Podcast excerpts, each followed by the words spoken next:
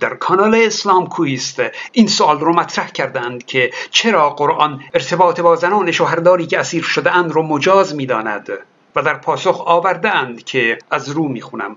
تنها استثنایی که به این حکم خورده زنان غیر مسلمانی است که در جنگ ها به اسارت مسلمانان در میآیند اسلام اسارت اونها را به منزله طلاق از شوهران سابق تلقی کرده و اجازه می‌دهد بعد از تمام شدن عده آنها با آنان ازدواج کنند و یا مانند یک کنیز با آنان رفتار شود. اینکه مانند یک کنیز با آنان رفتار شود یعنی مانند یک کنیز بهشون تجاوز کنند. سلام سلام من زوز هستم آره. خدای خدایان. آیه 23 سوره نساء. حرمت علیکم امهاتکم و بناتکم و الی آخر به شرح زنان محرم پرداخته و تک به تک اونها رو نام برده. مادر و دختر و خواهر و عمه و خاله و برادرزاده و خواهرزاده و مادر رضایی یعنی کسی که شیر داده و خواهر رضایی یعنی دختر اون مادر رضایی مادر زن و دختر همسر از شوهر قبلیش عروس یعنی زن پسر و دو خواهر همزمان این سیزده دسته از زنان در این آیه محرم معرفی شدند. البته خواهیم گفت که منظور از این محرم بودن صرفا موضوع حرام بودن ازدواج نیست. ولی حالا فعلا شما در نظر بگیرید که با این سیزده دسته ازدواج حرامه و جوری هم حرامه که به گفته خود مفسرین قرآن در هیچ شرایطی ازدواج با اونها حلال نیست. یعنی مثلا حتی اگه عروس یک نفر طلاق گرفته باشه باز تا آخر عمرش به پدر شوهر سابقش محرمه طبق این آیه. البته خودمونیم. اون مورد آخر دو خواهر مثل بقیه نیست. بقیه لیست مهارم یک مرد بودند ولی خواهر زن جزو مهارم نیست. این یکی نظم این دستبندی مهارم رو به هم زده. و در آیه بعدی آیه 24 یک دستی دیگه هم به این مجموعه اضافه میشه. با عنوان زنان شوهردار که حتما به اون خواهیم پرداخته. زنان شوهردار میشه دسته چهاردهم که محرم هستند و ازدواج با اونها حرامه. البته این دسته دیگه مثل اون سیزده دسته قبلی نیستند که در هیچ شرایطی نمیشه باشون ازدواج کرد. نه این دسته چهاردهم فرق می‌کنه. اگه زن شوهردار بی شوهر بشه مطلقه بشه اون وقت میشه باش ازدواج کرده اینجور تقسیم بندی های قرآن خیلی اشکال داره. یک قاعده درست و حسابی رو نمی‌تونه حفظ کنه. اما اشکال این دستبندی قرآن فقط محدود به این اشتباه نمیشه. بعد آیه میگه و اوهل لکم ما ورا ازالکم. و هر زنی غیر از آنچه ذکر شد شما را حلال است. این متن قرآن و ترجمه رسمی اون هست. اما قبل از اینکه به موضوع اصلی بپردازیم یک نکته مهمه که ندیدم جایی اومده باشه. اینکه قرآن دست کم یک دسته از زنان محرم رو در این لیست جا انداخته و با توجه به اینکه حکم کرده که به جز این لیست بقیه بر شما حلاله یعنی افتضاح پیش اومده اون دست زن محرم کدوم زن هست؟ اگه یه آیه دیگر رو نگاه کنیم آیه سی و یک سوره نور که معروف به آیه حجابه اونجا خلاصه میگه که زنان خودشون رو بپوشونند مگر در برابر این افراد و شروع می‌کنه به نام بردن مردان محرم. آیه سوره نسا محارم رو برای مرد می‌گفت می‌گفت مادر و دختر و خواهر و عروس و اینا. در این آیه سوره نور محارم رو برای زن میگه میگه پدر و پسر و پدر شوهر و اینا. در این سوره نور یک دسته دیگه در لیست محارم دیده میشه که در اون سوره نسا جا افتاده بود.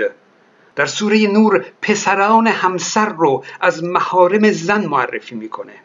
یعنی از اون ور بخوایم بگیم این آیه میگه زن پدر هم محرم محسوب میشه و ازدواج با زن پدر هم برای همیشه حرامه. اما خب آیات سوره نسا به سراحت گفته بود که بجز این لیست بقیه محرم نیستند. و هر زنی غیر از آنچه ذکر شد شما را حلال است. این ایراد واضح در آیات قرآنه. یعنی طبق آیه 23 سوره نسا ازدواج با زن پدر که در این لیست نیست بعد از جدایی از همسرش حلاله. چون متن سریح قرآن میگه به جز این لیست بقیه محرم نیستن دیگه ازدواج با اون بقیه حلاله. که خب البته می‌دونید که در احکام اسلامی زن پدر هم برای همیشه محرم هست.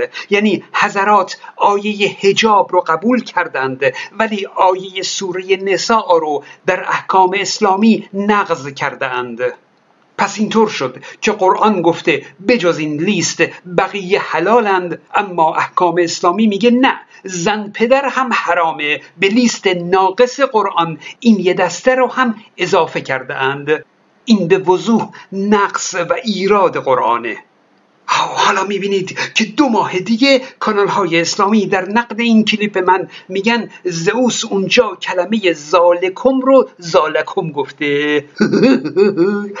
دیگه فرصت نمی کنند که این نقص و ایراد قرآن رو جواب بدن. و اما بریم به سراغ موضوع اصلی یعنی آیه 24 سوره نسا همون آخرین مورد از لیست محارم. زنان شوهردار و المحسنات من النساء الا ما ملکت ایمانکم خب من ترجمه قرآن رو در سایت تنزیل نگاه کردم. دوازده نفر مترجم رسمی قرآن شش تاشون این گونه ترجمه کردند که و زنان شوهردار نیز بر شما حرام است مگر زنانی که مالک آنها شده اید؟ و توضیح اضافه ای بر آیه ندادند. اما شش تا مترجم دیگه سعی کردند که با ترجمه خودشون معنی آیه رو اونجور که خودشون می‌خوان تغییر بدن. اون شش تای دوم این گونه ترجمه کردند که و ازدواج با زنان شوهردار نیز بر شما حرام است مگر آنان که در جنگ با کفار اسیر کرده و مالک شده اید که اسارت آنها در حکم طلاق است. خب این توضیحات اضافه به وضوح به خاطر پوشاندن زشتی نزدیکی با زنان شوهردار هست. اولا اینجا به دروغ لفظ ازدواج رو وارد کرده در حالی که در احکام اسلامی برای کنیزان ازدواجی در کار نیست. خود قرآن گفته الا علی ازواجهم او ما ملکت ایمانهم. قرآن بر این دو دسته مقاربت رو حلال کرده همسران و کنیزان. اونهایی که ازدواج می‌کنن میشن همسر. برای کنیزان دیگه ازدواجی در کار نیست بلکه کنیز به اجبار مورد تجاوز صاحب خودش قرار می‌گیره و این تجاوز متاسفانه در اسلام حلاله. و دوم اینکه در ترجمه آیه مترجمین اضافه کرده اند که اسارت آنها در حکم طلاق است که یعنی این زنان رو از دسته زنان شوهردار خارج کنند و بگن اونا مطلق محسوب میشن و نه زنان شوهردار. در حالی که خود متن قرآن رسما از اونها به عنوان زنان شوهردار نام برده.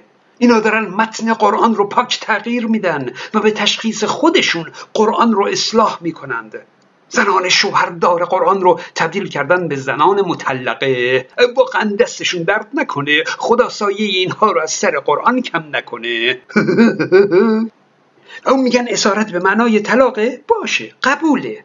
منظور قرآن از زنان شوهردار اون کنیزانی هستند که در چنگ مسلمان ها اسیر هستند و بعد مثلا با یه غلامی ازدواج کردند کنیز شوهردار هستند. قرآن تجاوز به این زنان شوهردار رو حلال می‌دونه.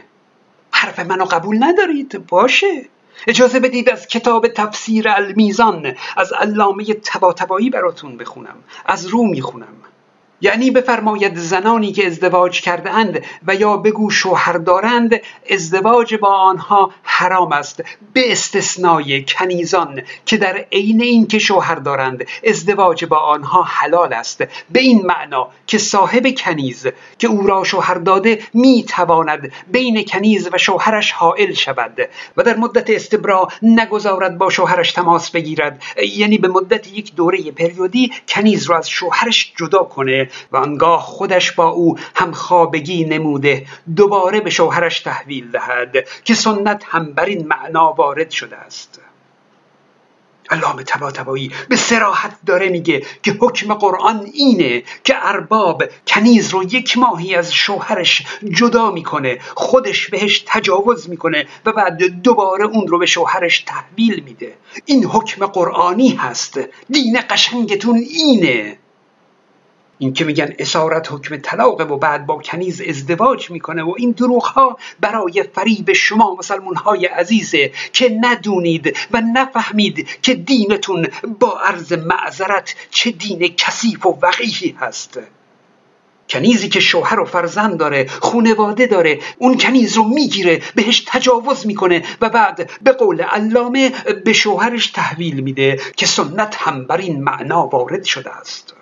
به از این سنت قشنگ اسلامی بدونید که دارید از چه کتابی دفاع می‌کنید. قرآن اینه. کانال های من رو هم فراموش نکنید. من زوز هستم.